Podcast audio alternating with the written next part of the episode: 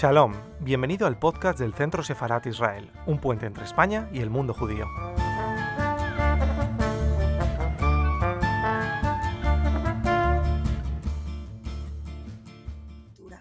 La composición del libro, el cómo se ha podido hacer y de qué habla el libro, es la aventura de unos personajes, de una familia que en el siglo dieciséis eh, forman parte de la sociedad mexicana, son, son llegados de familias que llegan de España y, y cuentan su historia.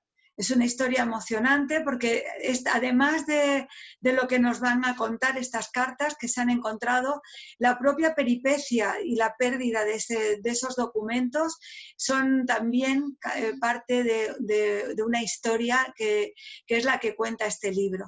Y para ello tenemos aquí a tres personas que son casi los protagonistas de que este libro pueda estar hoy aquí y que podamos encontrarlo.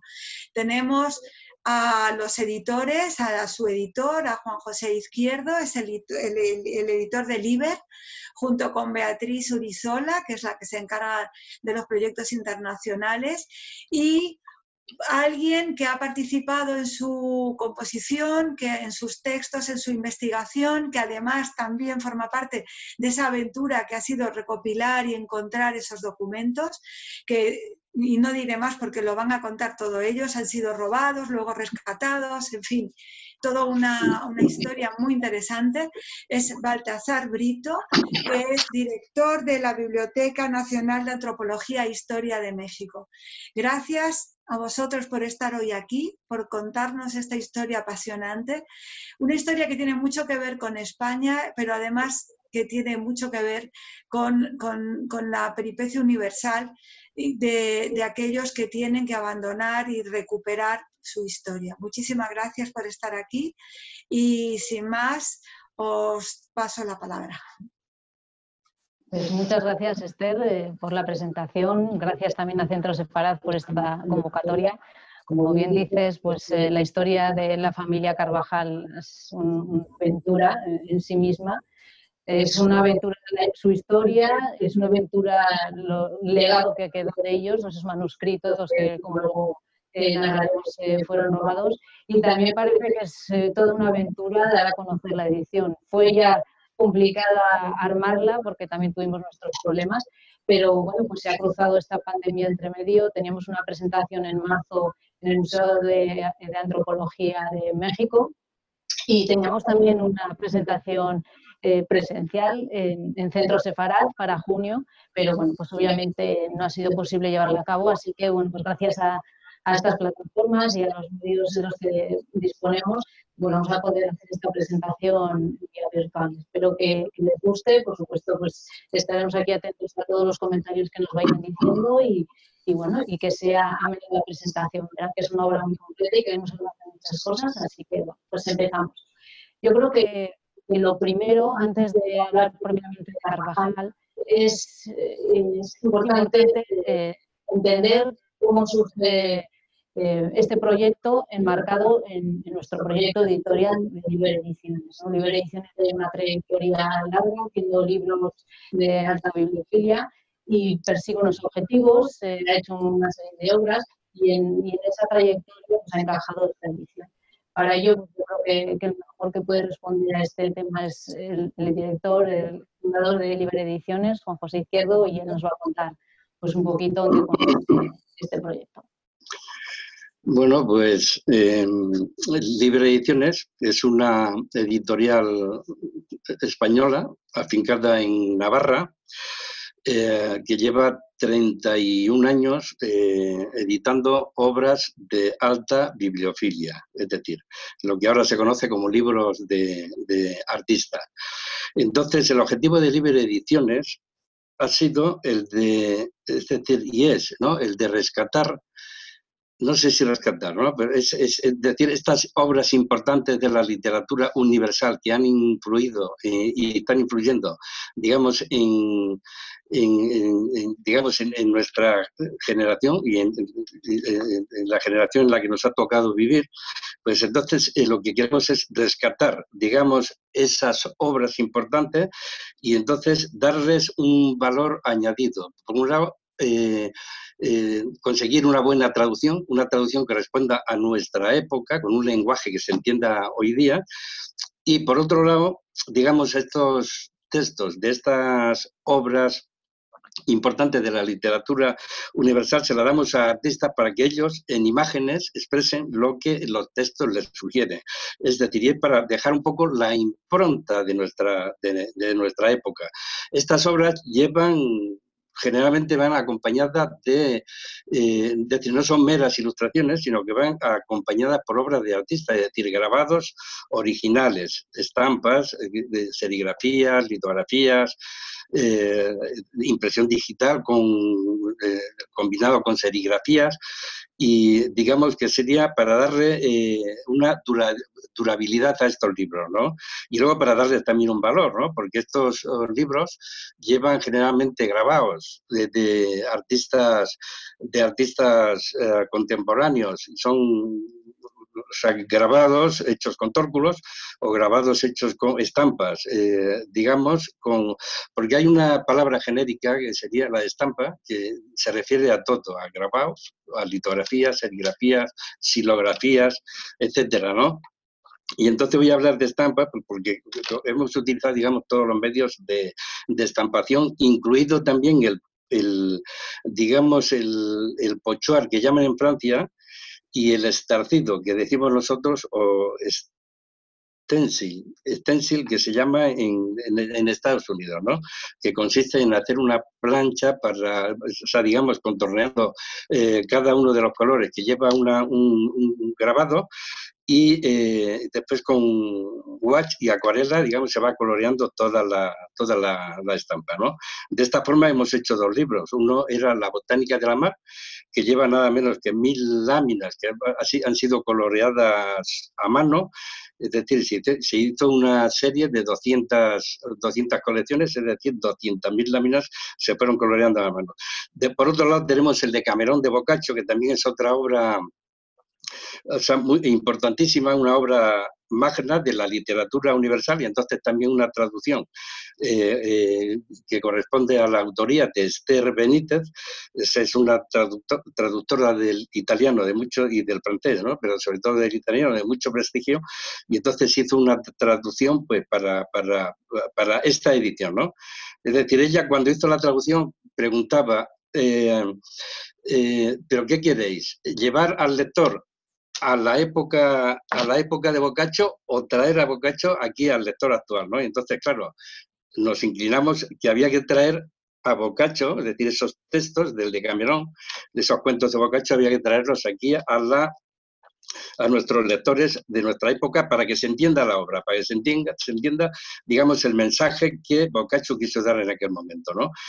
Eh, y esto lleva ciento catorce grabados originales, hechos con tórculo, ¿no? Ese tórculo que aparece en nuestra página web, cuando se abre la página web, pues eh, con ese tórculo están hechos estos eh, grabados, ¿no? Que se, se corre, que, eh, porque luego también hay serigrafías, litografías eh, eh, eh, y, y eh, silografías también, ¿no? Es decir, que es un poco, aquí se le hizo al artista experimentar Un, eh, digamos, las distintas técnicas de estampación, ¿no? De manera tal que el, el, el poseedor de una de estas joyas, pues no solamente tuviera la obra o la edición más ilustrada de todas las que se han hecho hasta ahora, sino que también eh, o sea, tuviera una muestra o un muestrario de las distintas formas de estampar de estamparlas, digamos, sobre este tipo de papel especial, ¿no?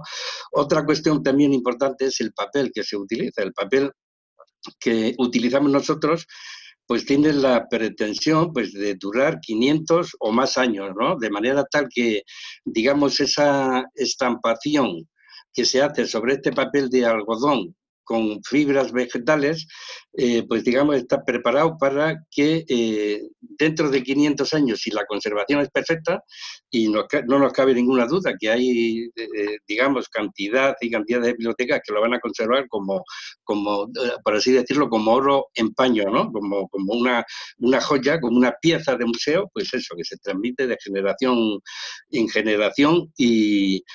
Y, y bueno, y, y, y entonces llevará el mensaje de nuestra, de nuestra época, la impronta, digamos, de, de la traducción del texto de esta época y la interpretación del artista. O sea, que lo que hace es, eh, digamos, leer el texto y luego, pues, en imágenes nos ofrece profundizar, digamos, bastante en la... en el mensaje que nos, que nos, ofrece, nos ofrecen los, los artistas, ¿no? Luego, pues también se cuida mucho la encuadernación. La encuadernación pues, también es algo que eh, se hace para que la obra eh, eh, o sea, tenga durabilidad, o sea, que dure en el tiempo. Entonces, eh, digamos que el papel especial, pues claro, si le da mucho el aire o... Eh, Eh, le da el sol, pues entonces eh, tiende a, a desgastarse, ¿no? Entonces lo que pretendemos es que esté metido, en, eh, bien guardado, custodiado en un estuche, hecho expresamente, digamos, para cada una de las obras. Ahora ya verán ustedes, eh, eh, digamos, el estuche o la caja donde van metidos, digamos, donde van metidos, la, o sea, por un lado los... los oh, la copia de los originales, el facsímil, digamos, de los tres libritos de, de Luis de Carvajal, y luego el libro de artista. Es decir, que lleva, ahí se verá el texto paleografiado, o sea, por el doctor Brito, que luego ya nos hablará un poco de, digamos, de ese trabajo, que ha sido un trabajo fantástico, un trabajo fabuloso que ha hecho él con su equipo de la, de la, de la Biblioteca Nacional de Antropología e Historia, ¿no? Los libros nuestros también, eh, digamos, son tiradas uh, cortas, o sea, tiradas pequeñas, ¿eh? Porque queremos darle un valor. Es decir, la persona que hoy día compra una de nuestras obras, dentro del tiempo eso ya no va, no, no va a tener precio, ¿no? Porque las tiradas son aproxima, apro, aproximadamente de, ciento, de doscientos ejemplares. Vamos a hablar de doscientos, una tirada de doscientos ejemplares, ¿no? Y entonces es cierto que esto no lo puede tener todo el mundo, pero sí tenemos la garantía de que esto es algo que se va a conservar, porque los, en la Biblioteca Nacional de España, la Biblioteca Nacional de Antropología e Historia de México, por poner solo algún ejemplo, la de Madrid seguramente también, etcétera, pues entonces se va a conservar y esto dentro de quinientos años va a estar tan seguramente más, más eh, mejor conservado que los dibujos que nos llegan ahora de Leonardo da Vinci, ¿no? Que están en la Biblioteca Nacional de Madrid y que están en, en, en un estado, bueno, increíble de conservación, ¿no? Pues eso es lo que pretendemos nosotros. Es decir, hacer, eh, digamos, este tipo de obras, estas piezas de museo, para que quien lo compra, eh, para enriquecer, digamos, el patrimonio personal de quien, y familiar de quien lo compra, y luego que pueda, digamos, eh, transmitir de generación en generación, es decir, de padres a hijos, nietos, etcétera. Y dentro de quinientos años ahí estarán estos libros nuestros, eh, eh, digamos, pues eh, al servicio de los investigadores y, y quien lo quiera disfrutar, digamos, o sea, por esa época.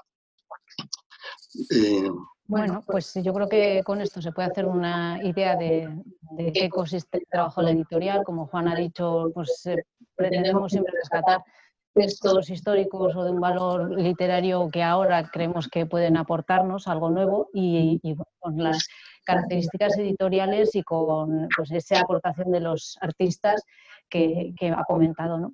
En, en la evolución de la, de, del propio proyecto, en el que, bueno, pues siempre hablamos de que hacemos eh, bibliofilia contemporánea, decidimos en un momento que, que queríamos eh, acercarnos a América Para, para tratar textos también de una historia común, ¿no? de, de, un, de, de, de temas que pudiesen eh, aportar a ambos lados con visiones diferentes, y también porque, pues, los artistas, en la tradición del grabado que hay en, en, en aquel lado, pues se sigue manteniendo mucho mejor que en Europa, se valora, y, y bueno, queríamos eh, saber qué podíamos eh, hacer en, en, de esta forma, ¿no? Con proyectos conjuntos.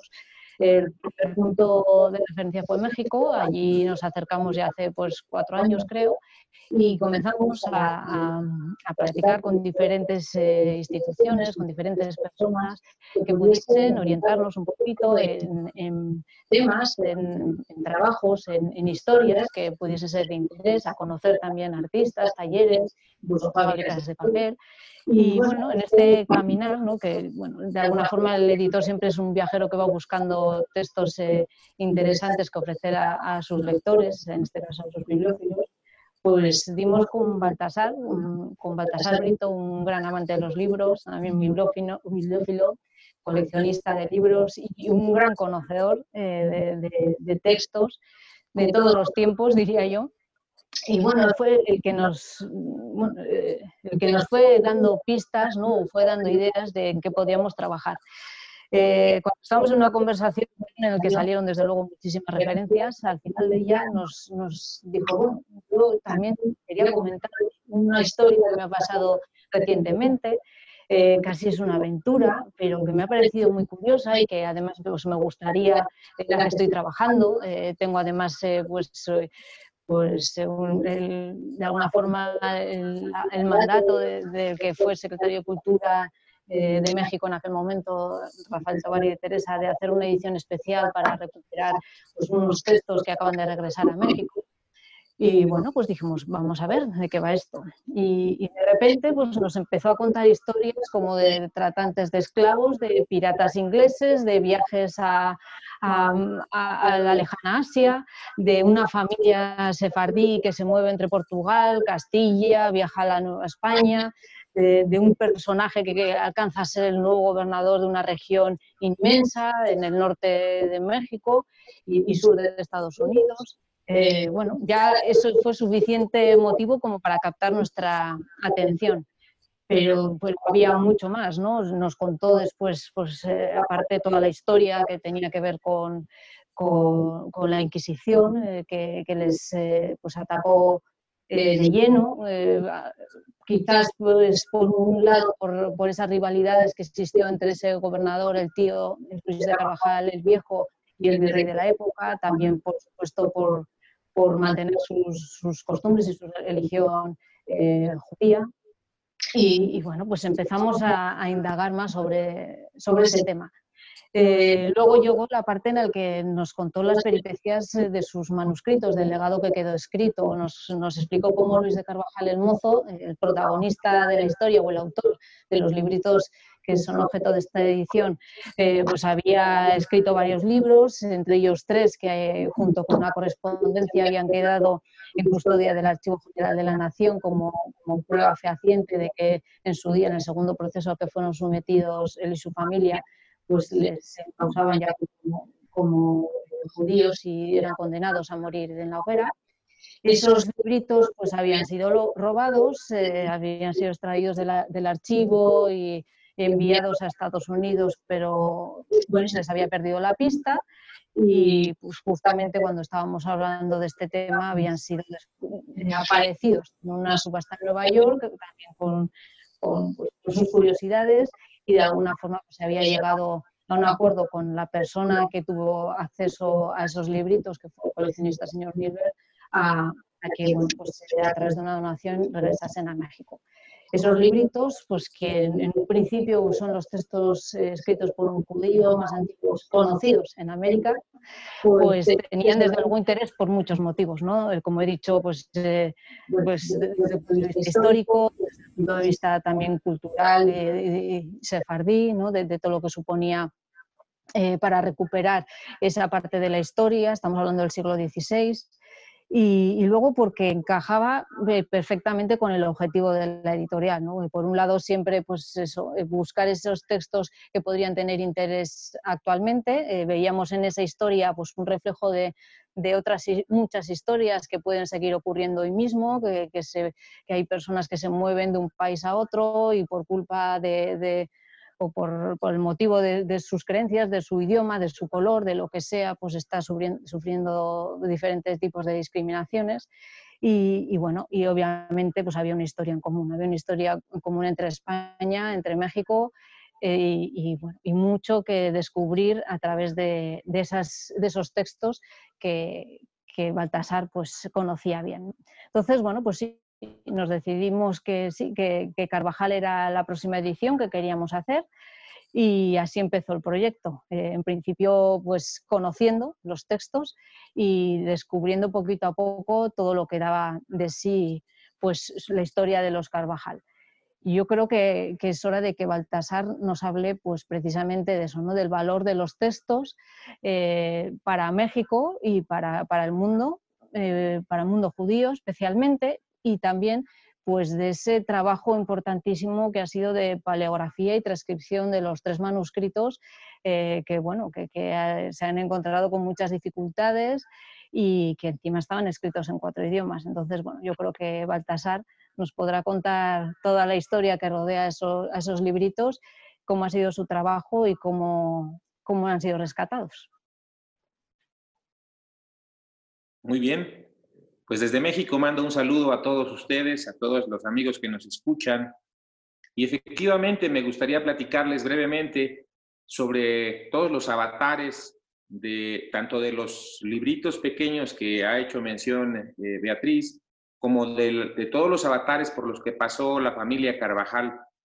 Muy brevemente, esta es una historia gigantesca que da para muchísimo, por supuesto, pero eh, comienza casi al finalizar el siglo dieciséis, cuando don Luis de Carvajal el Viejo, así se le conocía, firma un contrato con el rey Felipe segundo para poder pasar con cien familias a América y poblar y conquistar Eh, la parte norte de lo que ahora es la República Mexicana.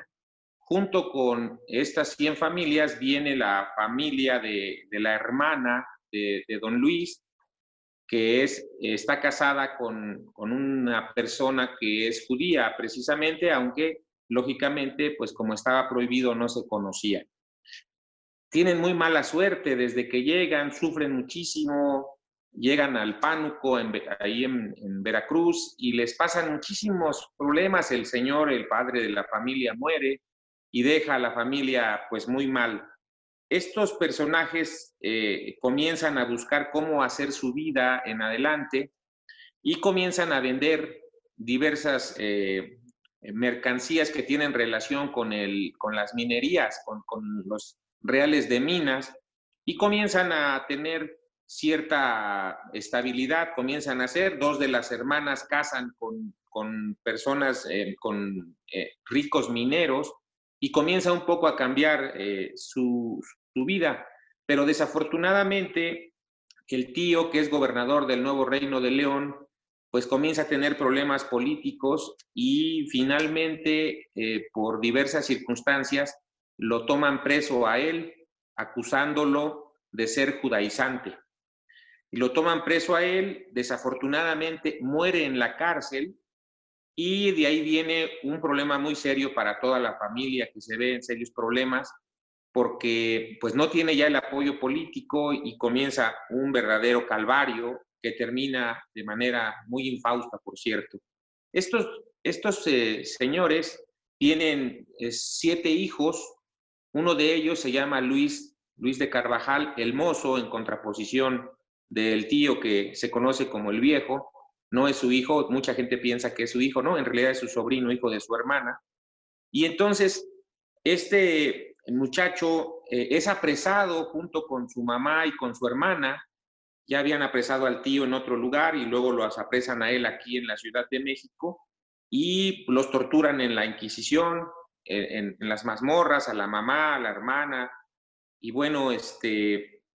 durante ese momento que está preso, él tiene un sueño que va a cambiar su vida. Este sueño, eso lo sabemos porque en uno de los tres pequeños libros deja plasmada todo, todo, lo que, todo lo que le sucedió. Y él sueña, dice, que Dios eh, le ordena a Salomón que le dé de beber del, de la fuente del conocimiento, eh, lo cual hace el, el rey Salomón. Y a partir de ese momento, eh, cuando él despierta, se siente iluminado, se siente eh, con la obligación de luchar por su fe eh, en contra de todo, incluso en contra o a pesar de la muerte. Eh, la primera ocasión, a ellos los sueltan, tienen que pagar algún dinero años más tarde, pero los obligan a usar San Benito, los usan a, eh, los señalan, los, los recluyen en diversos lugares, hasta que años más tarde logran, eh, eh, lograr, logran su libertad, ya este, que, que se les quitara el castigo. Sin embargo, Luis, se, al sentirse un iluminado, decide cambiarse el nombre, se llama a partir de ese momento eh, eh, Joseph Lumbroso, José el Iluminado, y comienza a ser como, como el rabino de toda la, la gente eh, eh, judía que estaba en la Nueva España. Es un hombre muy respetado y lleva a cabo la elaboración de diversos manuscritos. Dos de esos manuscritos afortunadamente los conocemos. Eh, y desafortunadamente al, al él continuar con sus actividades eh, relacionadas con su religión, pues es nuevamente apresado y a partir de ese momento en la Inquisición es nuevamente torturado y obligado a dar una gran cantidad de nombres de personas, más de cien personas son las que él acusa eh, y que son muchas de ellas apresadas por la Inquisición y finalmente... Eh, pues después del segundo proceso y, y, de, y de ser considerado un judaizante remiso, es condenado a la muerte. Es muy triste, todo lo tenemos en los documentos del proceso inquisitorial. Este, es eh, llevado a la, al cadalso eh, él con su mamá, en un primer momento con dos de sus hermanas, y años más tarde con otras dos de sus hermanas también que, que fallecen en otros autos de fe. Durante todo este ínterin de, ínterin de cinco o seis años, eh, comenté que él escribe varios documentos que son muy pequeñitos, de este tamaño. Estos pequeños libros, lógicamente manuscritos en, en, eh, elaborados eh, eh, de puño y letra de Luis, eh, dan cuenta de todo lo que acabo de mencionar y muchísimo más, por supuesto. Y como no los puede traer porque es un problema, los esconde en su sombrero. Finalmente, cuando es apresado, estos documentos son utilizados como prueba fehaciente en el, en el eh, juicio y, bueno, desafortunadamente considerado remiso, condenado a muerte. La muerte la conocemos por otro sacerdote que escribe cómo se llevó a cabo esta desafortunada muerte. Y, de, y finalmente, pues en mil quinientos noventa y seis son condenados a la hoguera él, su mejor amigo, otra vecina que tenía, su madre y dos hermanas, como dije. En el, en los documentos se mantuvieron en el Archivo General de la Nación durante muchos años, hasta que en mil novecientos treinta y dos un, un eh, personaje de, de, de, de judío, pero polaco, vino a, a México. Él había ido antes a, a Brasil y luego a Estados Unidos y había sido un personaje que se, se encargaba de estudiar precisamente estos procesos de movimientos eh, de, de personas de, de Europa hacia América, particularmente en Brasil y en Estados Unidos, y vino a México a visitar el Archivo General y desafortunadamente sustrajo varios de estos documentos que estuvieron perdidos durante ochenta y cuatro años, hasta que en el dos mil diecisiete salieron en subasta en una casa de Nueva York y tuve la oportunidad, enviado por el gobierno mexicano, de hacer un dictamen para determinar si se trataba de los originales o de una copia histórica. Y lo que sucedió es que supimos que no nada más eran los originales, sino que pudimos demostrar que se trataba de patrimonio mexicano y logramos que se volvieran todos los amigos que quieran eh, conocer un poco más de, de este proceso de, de retorno a, a, a nuestro país. Están muchas páginas en el Internet que pudieran, que pudieran leer si les interesa este caso. Lo cierto es que eh, efectivamente cuando conocí a, a, a mis amigos eh, ese Juan José y Beatriz, eh, pues nos pareció muy interesante dar a conocer esto que a pesar de tener cuatrocientos años, cuatrocientos y tantos años, sigue siendo tan vigente. Mucha gente sigue siendo perseguida por sus creencias, por su religión, por su color, por sus muchas múltiples circunstancias. La guerra misma, en la actualidad vemos muchos pueblos que desafortunadamente tienen que continuar con una diáspora y este, tanto de América del Sur para, para este, otros países, sobre todo del norte de, de América, y de África y de, de Asia y otros lugares hacia Europa. Esto es, sigue siendo muy común. Entonces, Eh, nos pareció muy actual el tema y decidimos llevar a cabo una edición que tuviese precisamente los tres manuscritos con su transcripción paleográfica. Es una letra muy menuda, muy pequeñita, nos costó un poco de trabajo y mucho tiempo, eh, porque como se comentó al principio, pues están escritos en español antiguo, en portugués, tienen palabras en latín, por supuesto, y también tienen palabras en hebreo. Entonces nos costó un poco de trabajo, pero lo hicimos con un gran gusto porque íbamos descubriendo cada vez eh, que lográbamos avanzar, íbamos descubrir, descubriendo cosas muy interesantes para poder reconstruir todo, todo este proceso que sin lugar a dudas es paradigmático en virtud de que se trata de, primero, del primer autor que conocemos, porque seguramente hubo otros eh, eh, personajes que, que tenían como, como creencia este, la religión judía, pero no tenemos documentos. Entonces, estos pequeños manuscritos se convirtieron en, en uno de los primeros, eh, de las primeras pruebas de que hubo muchas personas aquí en, en México, particularmente, como dije, en reales mineros como Taxco, que, que, que de ahí eran los cuñados de Luis precisamente, y creemos que, que eh, podríamos hacer un libro muy interesante, lo cual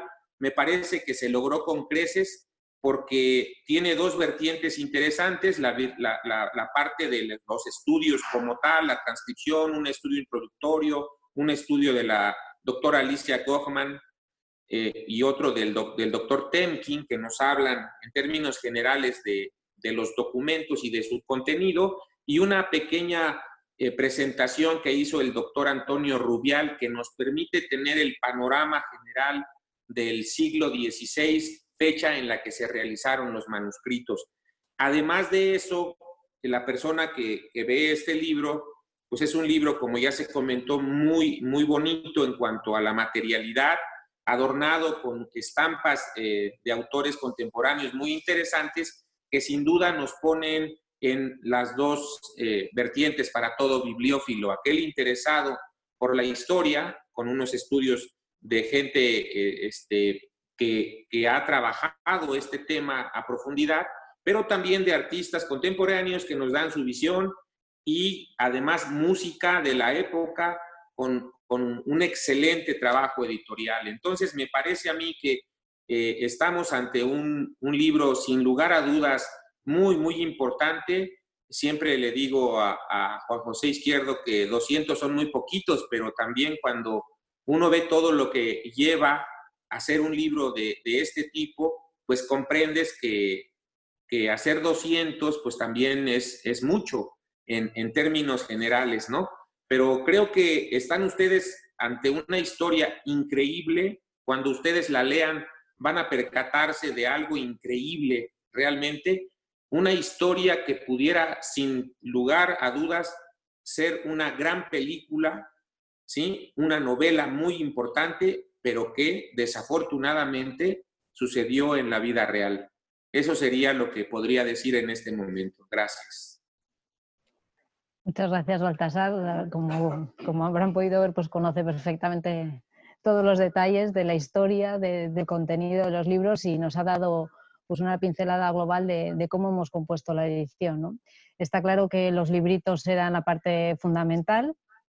Esos tres libritos, el primero eran las memorias de la familia Carvajal. Empieza Luis a escribir desde, desde que salen de Medina del Campo hasta que llegan a, a Nueva España, lo que se encuentran aquí y cómo va tras, eh, transcurriendo toda su historia. Eh, es, es muy bonito, es muy curioso. Eh, de hecho, pues bueno, el, el objetivo de escribir esas memorias parece ser que era trasladarse, trasladarla luego a sus hermanos que habían conseguido eh, salir de la Nueva España cuando ya eran perseguidos y llegar a Europa. Ya los, los situaba en Italia, creo que en Pisa.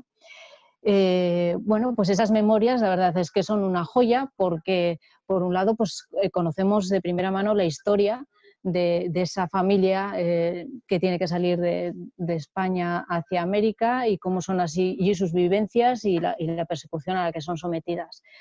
Eh, desde luego son un testimonio pues, muy importante para conocer el trasfondo también religioso eh, de, de la España y bueno, Castilla, Portugal del siglo dieciséis, como, como nos dice la doctora Gojman en su estudio.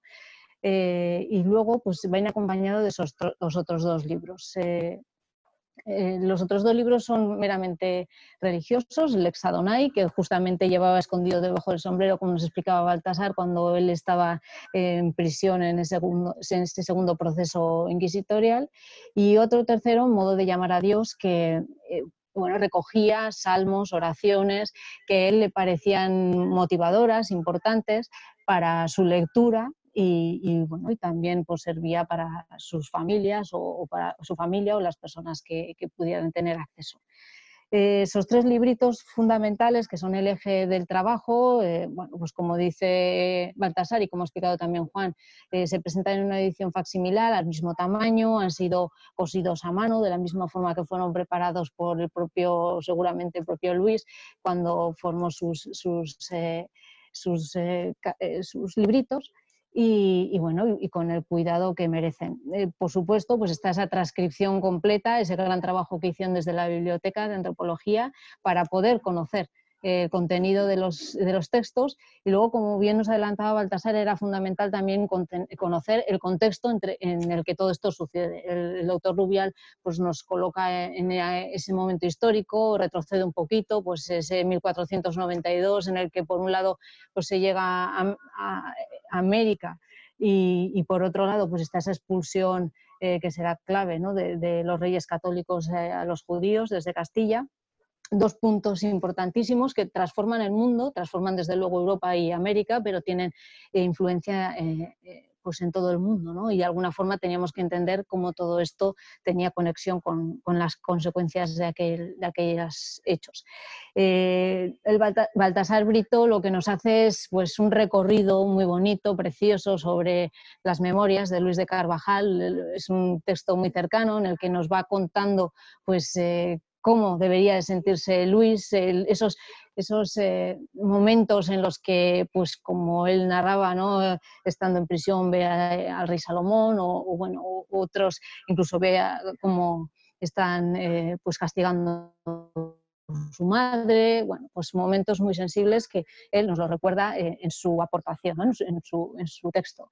La doctora Gojman, como he dicho, pues lo que hace es, eh, domina el trasfondo religioso de De, de, de los libros, y lo que nos hace pues, es explicar la importancia que tiene para ese conocimiento eh, de, referencial, ¿no? De cómo se vivía la, pues, la religión judía eh, en, en la clandestinidad eh, y luego también esa... Eh, de alguna forma, ese carácter que, profundo que tiene las creencias de Luis de Carvajal el Mozo. Luis de Carvajal prácticamente se puede decir que descubre sus orígenes eh, judíos sefardíes en, en la Nueva España, ahí empieza a leer y, y empieza a cultivarse y, y casi sin pensarlo pues acaba siendo pues, el guía intelectual de toda la comunidad. Y en esos libritos pues, se puede ver cómo es capaz de ordenar pues, dos años de calendario hebreo, cómo conoce todas las festividades, cómo pues, conoce incluso pues, esas palabras que seguramente pues, habrá eh, conocido aquí pues, con sus vecinos y amigos. Eh, también hablaba del estudio de Samuel Temkin. Pensamos que era también muy importante eh, saber por qué viene aquí la familia Carvajal, ¿no? ¿Quién es el incentivo de que llegue aquí y por qué también eh, se arma este, este revuelo alrededor de la familia Carvajal? Eh, bueno, yo creo que el estudio de Samuel Temkin lo que hace es acercarnos a la, a la historia, a los orígenes de, de Nuevo León, a, a ese personaje de Luis de Carvajal de la Cueva. Cuenta también cómo pues, la familia a su vez ha sido perseguida a ambos lados de la raya eh, eh, castellano-portuguesa. Y, y viene aquí, consigue pues, eh, una serie de acciones que le permiten ser, pues, eh, conseguir esa última capitulación, penúltima creo que es de Felipe segundo, eh, y el título que le permite traer esas familias y con ellas el resto. Entonces, bueno, yo creo que a nivel de textos lo que hace es eh, pues presentar perfectamente la historia y conocer por qué luego sucede lo que sucede y después pues... Eh, Eh, podemos saber el, el texto eh, que escribió, que nos, que nos ha venido hasta este momento Luis de Carvajal Mozo. Luego hemos dicho que un elemento para nosotros muy importante es la labor de los artistas, porque eh, de alguna forma complementan el mensaje que viene escrito, son capaces de profundizar y de sacarnos a la luz eh, pues, puntos muy sensibles de la narración que quizás en nuestra imaginación no es capaz de desarrollar. Y bueno, pues yo creo que es interesante saber por qué se eligieron a dos artistas, cuando normalmente nuestras ediciones son unas, y por qué fueron esos dos artistas en concreto. Entonces yo creo que Juan es el que mejor nos va a explicar eh, pues, quién son los que hacen la aportación eh, de las ilustraciones. Bueno, pues como decía antes, nuestro objetivo es hacer siempre obras de, de, de esas piezas únicas, ¿no? Obras, uh, obras únicas. Pero bueno, yo antes de, de todo quería dar también aquí las gracias a, a la Fundación Hispano-Judía, que nos ha apoyado desde un principio para que el proyecto saliera adelante, ¿no? Entonces, pues quiero dar aquí las gracias, digamos, a, a, a su presidente y a Mónica, que lleva todo el trabajo, a, a su presidente, a Achuel, David Achuel, y a Mónica eh, Sánchez Rubio, también mexicana, pero afincada aquí, española, eh, o sea que está eh, haciendo un trabajo magnífico, apoyando todo tipo y apoyándonos en todo momento, ¿no? También, pues bueno, a todos los que han colaborado en la obra, ¿no? Desde el doctor, uh, el doctor uh, Rubial, o sea, que ha hecho una excelente, eh, digamos, presentación del, del momento histórico, es decir, breve pero excelente, del contexto histórico en el que se desarrollaron estos acontecimientos, a la doctora Alicia Gojman por su trabajo exquisito y luego por el apoyo que nos ha prestado constantemente para cualquier cosa que hemos necesitado, tanto en México como allí donde ella conoce a personas que nos pudieran apoyar, pues eh, lo, lo ha hecho, al doctor Temkin, que desde Estados Unidos pues escribió, digamos, este trabajo sobre el tío, que es una pieza también importante y fundamental. Eh, luego, sobre todo, el trabajo de Baltasar Brito, ¿no? De nuestro amigo Baltasar Brito, que cuando descubrimos el, eh, eh, digamos, estos documentos, cuando decidimos hacer este tipo de libro, pues era después de una charla muy interesante sobre el mundo de la bibliofilia, el, eh, las relaciones de México, España, etcétera. Entonces, eh, después de esta charla sobre bibliofilia y estas cuestiones, eh, eh, nos habló del tema. Nos dijo que estaba haciendo la, la transcripción de, la, de las memorias y entonces eso nos atrapó, ¿no? Y entonces conjuntamente, pues bueno, hemos hecho una obra que toda, ahora en, eh, nos presentará Beatriz para que se puedan ver un poco las imágenes, los grabados, y sobre todo otra parte que también es muy importante, que es, es la aplicación de nuevas tecnologías en esta obra, ¿no? Que es la primera, que, la, la primera vez que lo hacemos. Es decir, no queremos que el libro se pierda, queremos que el libro se conserve eh, y que se siga leyendo, ¿no? Entonces, para ello, ¿qué hacer? O nos entregamos a las nuevas tecnologías y hacemos libros para que se puedan leer en una tablet, o hacemos libros de artista, como es este caso, y luego además aplicamos estas nuevas tecnologías. Entonces, eh, escuchen ahora cuando hable Beatriz porque es muy interesante. Luego también quería dar las gracias a Natalio Bayo y a José Luis Fariñas, estos dos artistas, amigos, bueno, que han trabajado uh, uh, duro. Uno de ellos, eh, José Luis Fariñas, eh, que tiene orígenes sefarditas, eh, eh, eh, digamos, eh, de, ha hecho una serie de imágenes que denuncian el hecho y esta persecución, pero luego también, sobre todo, llega a una cierta, a una complicidad y a una, y a una reverencia, a una reverencia de, de, de la comunidad, comunidad judía, ¿no? Porque él lo siente y lo ha sufrido en él. Y luego, por otro lado, está Natalio Bayo, que es más desde el punto de vista, o sea, nos recuerda a Goya, ¿no? Donde la hace, eh, eh, digamos, ha planteado toda una serie de imágenes que eh, son más, eh, que denuncian más directamente, digamos, esa, esa, esa eh, actuación, digamos, de la Inquisición de, de aquella, de aquella, de aquella época. Eh, o sea, como decía también, eh, la, como decía antes, digamos que nosotros queremos hacer estas obras únicas y siempre, pues digamos que nos hemos presentado, porque aquí en España dan el premio a la obra mejor editada en la modalidad de bibliofilia, que es nuestra especialidad, y prácticamente casi siempre que nos hemos presentado, nos han dado, digamos, el premio al libro mejor editado. A ver qué pasa con esta obra, cuando se, cuando se celebre, se celebre ese, ese, digamos, cuando den el premio a ese, a ese, digamos, a ese mundo de la bibliofilia este año, ¿no? Eh, luego, no sé, o sea, por otro lado, pues eh, quería hablar de un poco, pues eso, ¿no? De, bueno, ya, o sea, podía hablar de todos los premios que nos han dado, digamos, pues para que también el público sepa que, bueno, que esta obra que estamos ofreciendo ahora en este momento, esta obra de Carvajal, pues es una obra pues que va a ser codiciada cuando pase un tiempo y, digamos, la editorial agote la, agote la edición, pues luego va a ser codiciada pues eh, por cantidad de gente que no han ah, recibido, digamos, la información de que, la obra, de que se estaba editando esta obra o se ha editado esta obra, y entonces, pues bueno, yo quería hacer un llamamiento pues a que se tenga en cuenta que es una obra de este tipo, ¿no? Eh, no sé, a ver qué más podía decir de la obra, de la obra. Bueno, ahora a mí me gustaría que Beatriz nos hablar un poco de la, de la... porque el libro tiene banda sonora, el libro tiene, eh, digamos, realidad aumentada, y el libro, o sea, tiene una aplicación que eh, con una tablet o un teléfono móvil, y utilizando la aplicación, pues eh, nos van a ir explicando lo que el artista quiere decir en cada una de las imágenes, cada uno de los artistas.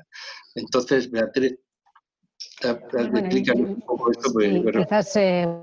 Bueno, eh, quería aprovechar esa referencia que ha hecho Baltasar a ese momento en el que eh, Luis el Mozo eh, toma el, el nombre, el sobrenombre de Josep Lombroso, viendo esa imagen de, de Samuel, no, de, perdón, de Salomón, del rey Salomón, eh, cómo es interpretado por los dos artistas, ¿no? Eh, Juan nos ha dicho un poquito las diferencias entre uno y, y otro. Eh, bueno, pues... Eh, las estampas que, que nos ofrecen los artistas, en este caso, pues en este caso, no sé si se puede ver bien, pero esta es la idea que tiene José Luis Fariñas eh, de, de cómo puede vivir ese, ese momento. Eh, desde luego, pues para él es un momento único, es un momento trascendental en la vida de, de, de, de Luis. Eh, acaba de ver torturada a su madre y en ese momento pues él recibe una... las mazmorras de la Inquisición. Y tras ver y escuchar el sufrimiento de su madre sometida a tormento, Luis de... encerrado en las... Eh, lo que está adelantando Juan es esto, ¿no? O sea, lo que hemos conseguido con este libro es un poco perseguir la, la idea que tiene Borges de, de el libro perfecto, ¿no? Ese libro que está, que recoge todo el, con, el conocimiento, todo el contenido que se puede esperar de una obra. Eh, nosotros, o sea, nosotros con Luis de Carvajal nos hemos encontrado con una historia fascinante, eh, una historia real, muy, muy triste, pero gracias a ella hemos, eh, hemos conocido pues, otros, otro punto de, de la cultura sefardí, de, de la tradición, de la historia también común entre España y México, y toda esa información, todos esos valores, todo ese sentimiento que, que nos han transmitido, lo hemos querido recoger en, en nuestra edición, eh, pues utilizando precisamente las nuevas tecnologías, ¿no? Desde luego... Eh, pues está ese, ese valor de, de los textos, ese valor de la edición eh, facsimilar, está la obra de los artistas, eso es como lo puede ver Salomón eh, Fariñas, esto es como lo ve Natalio Bayo pues, eh, en su trono, pues mucho más solemne, eh, inspirado en, en ese tercer librito que alaba pues, las acciones del rey Salomón, eh, pero... podemos conseguir pues, escuchar esa interpretación de los artistas que nos guía hacia lo que ellos han querido transmitir con esos colores, con esos rasgos, con esas líneas. Y también pues, eh, recoger esa información sobre las rutas que siguieron la familia, sobre lo que pasó en cada una de las ciudades. Tenemos eh, pues, en esa web que hemos creado para los que tengan el ejemplar muchísima información en la que pues, eh, enriquecer, conocer o... o consolidar todo lo que conocen sobre la familia Carvajal. Hay pues, un mapa interactivo donde se conoce pues, lo que pasa en cada lugar, hay una cronología y audios donde nos cuentan todo esto. Y luego pues, esa parte curiosa en la que hablábamos de, de la banda sonora, ¿no? Eh, bueno, pues eh, este proyecto lo comenzamos con la Universidad Pública de Navarra. Ellos nos han guiado un poquito en cómo utilizar las nuevas tecnologías y también eh, en qué, eh, en, de qué forma podíamos eh, pues, que tuviesen sentido en, este, en estas ediciones, y lo que han conseguido pues, es que, que podamos utilizar una serie de herramientas para tener estos contenidos. Una de esas partes importantes ha sido la música. Eh, la música pues, siempre ha sido un medio de comunicación muy importante entre los pueblos, universal, y también ha sido una forma de mantener la cultura, especialmente pues, la cultura sefardí, ¿no? Que después de que pues, los, los fuesen...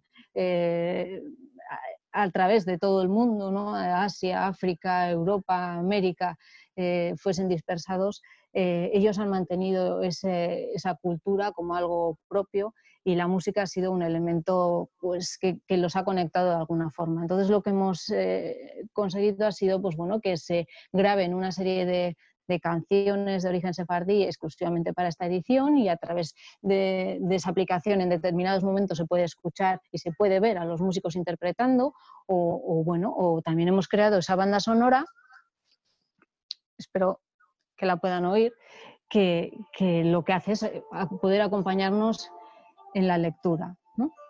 Entonces, bueno, pues es crear un entorno eh, a través del texto, a través de las ilustraciones, a través de la música, en el que nos acerquemos a la vivencia de, de, de Luis de Carvajal, y que de alguna forma honremos pues, a, a su historia, a sus memorias y a, y a su cultura.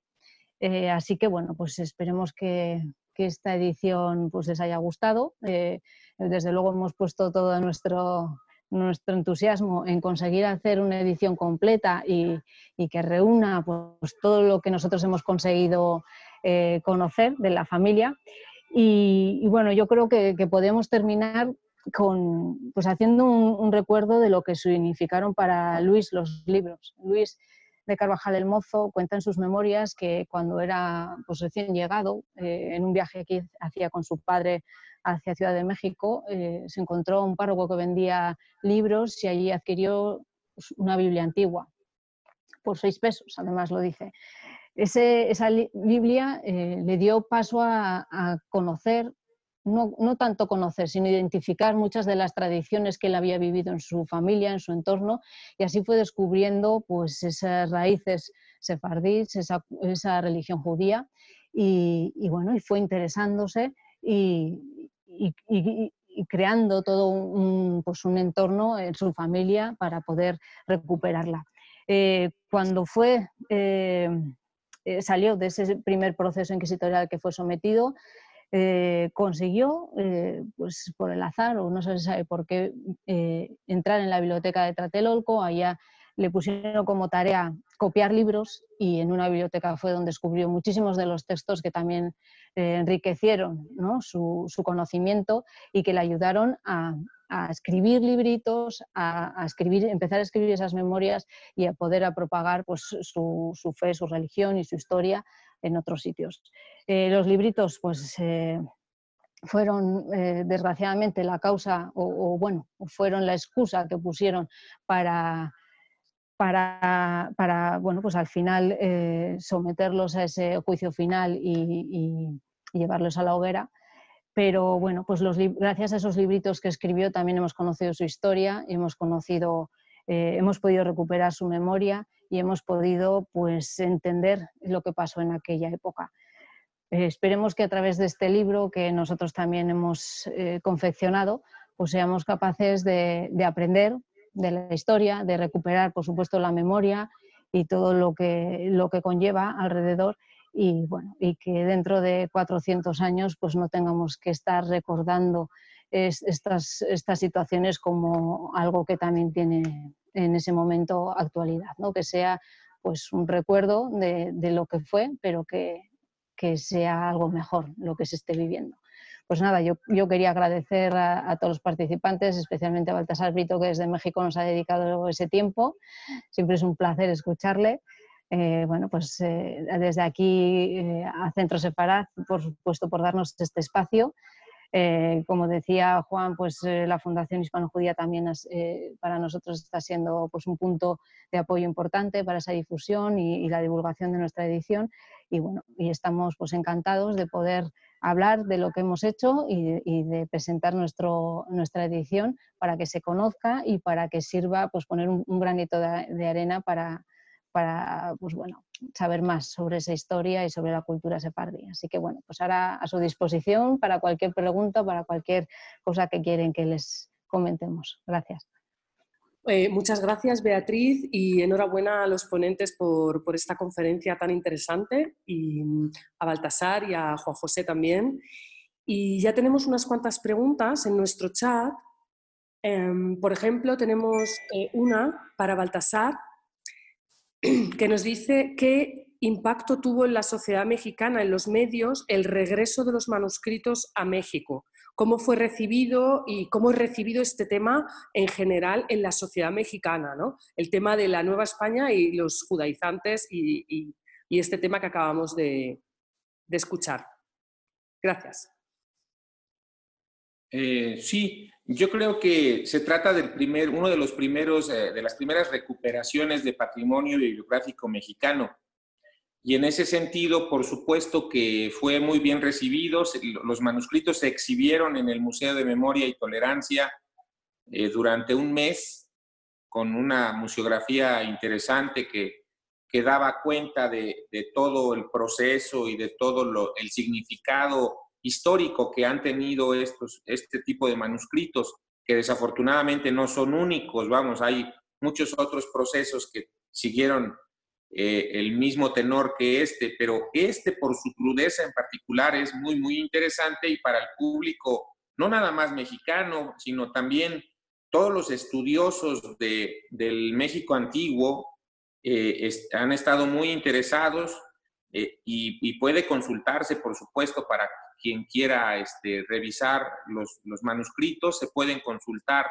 En la biblioteca están abiertos porque pues, son de todos los mexicanos, y, y en ese sentido creo que el, la gente en términos generales los recibió muy bien.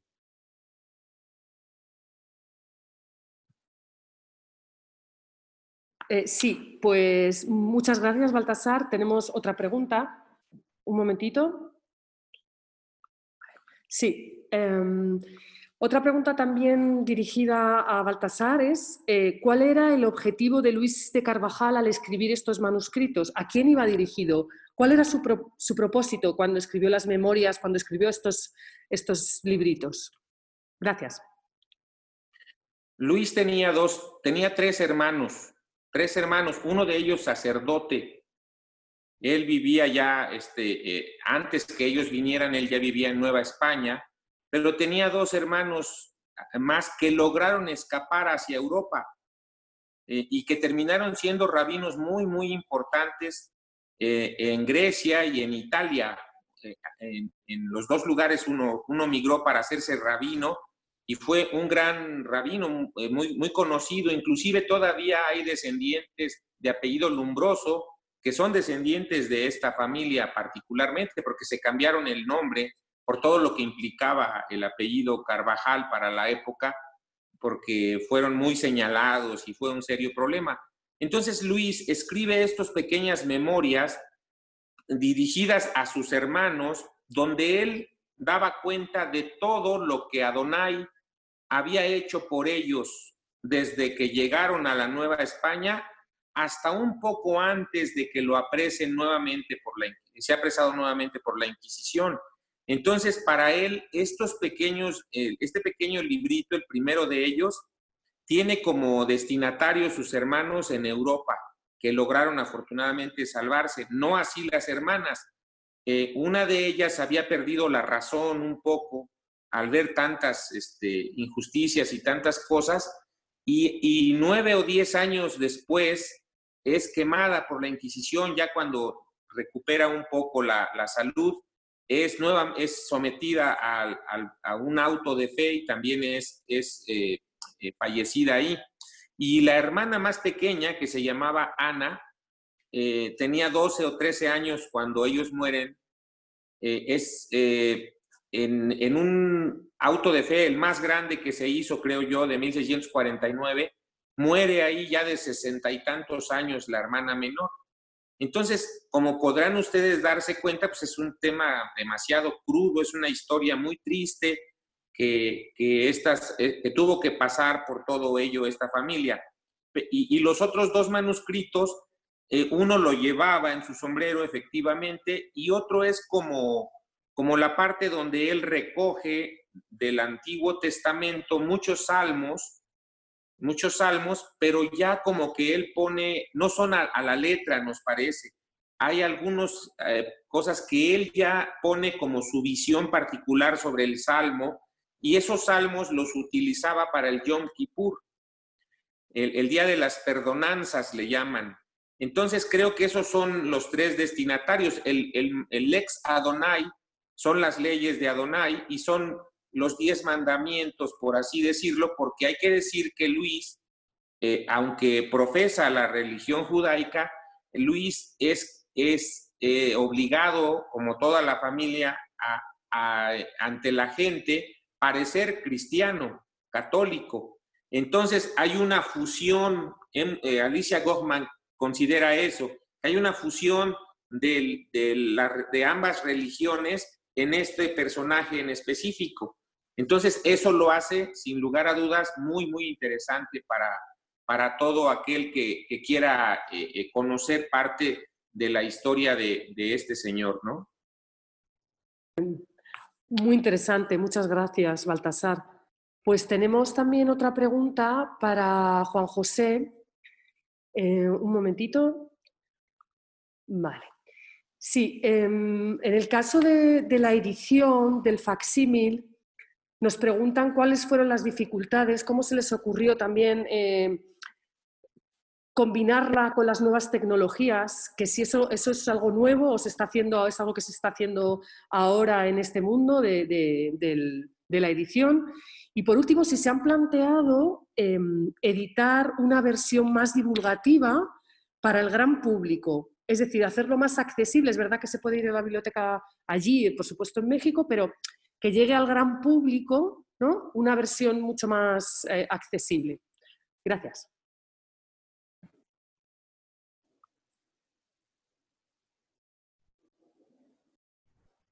Micrófono, Juan.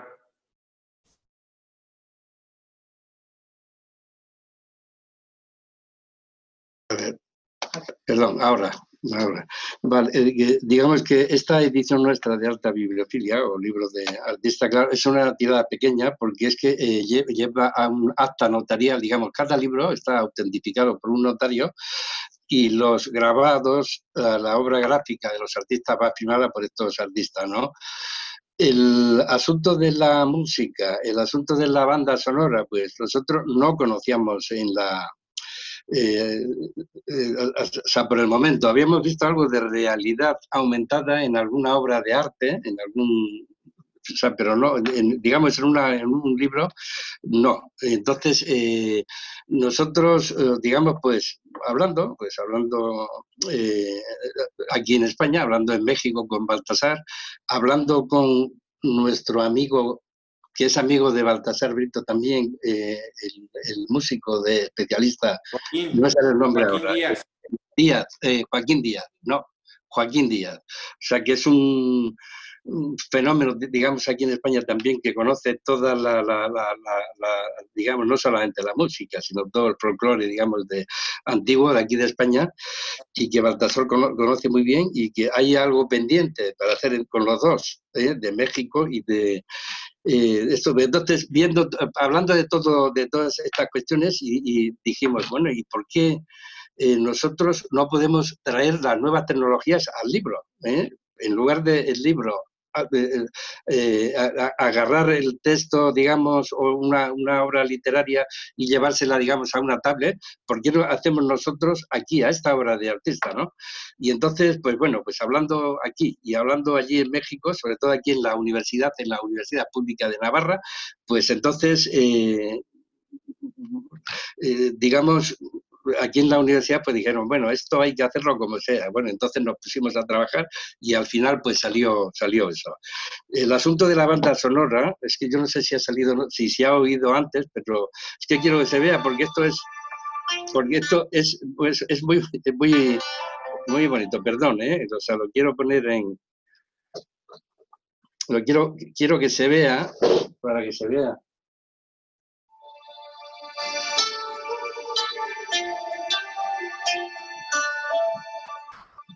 La particularidad que tiene la banda sonora, además, es que, eh, bueno, nosotros eh, decimos que hacemos biblia, bibliofilia contemporánea.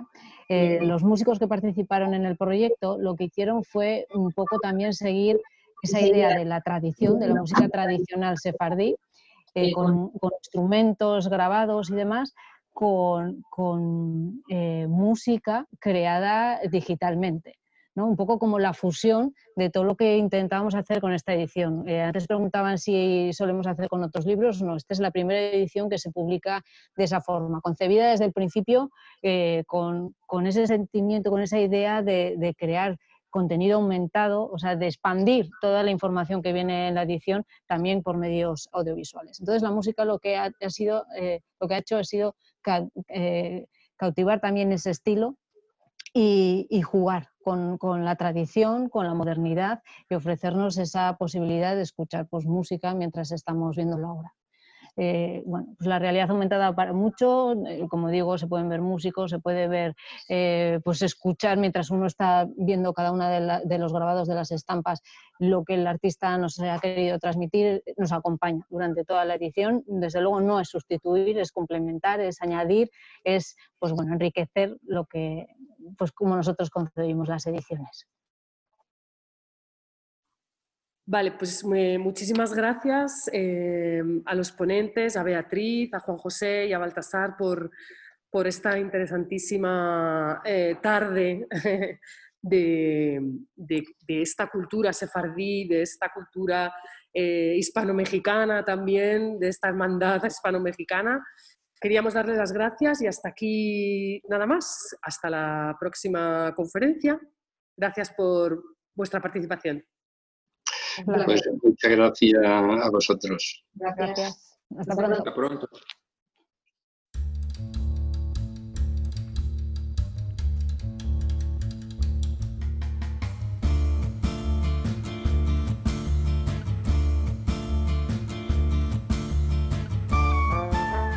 Gracias por escucharnos. Recuerda que también nos puedes seguir a través de Instagram, Facebook y Twitter con el usuario arroba Centro Sefarad Israel, o si lo prefieres, en nuestra página web doble u doble u doble u punto sefarad guion israel punto es.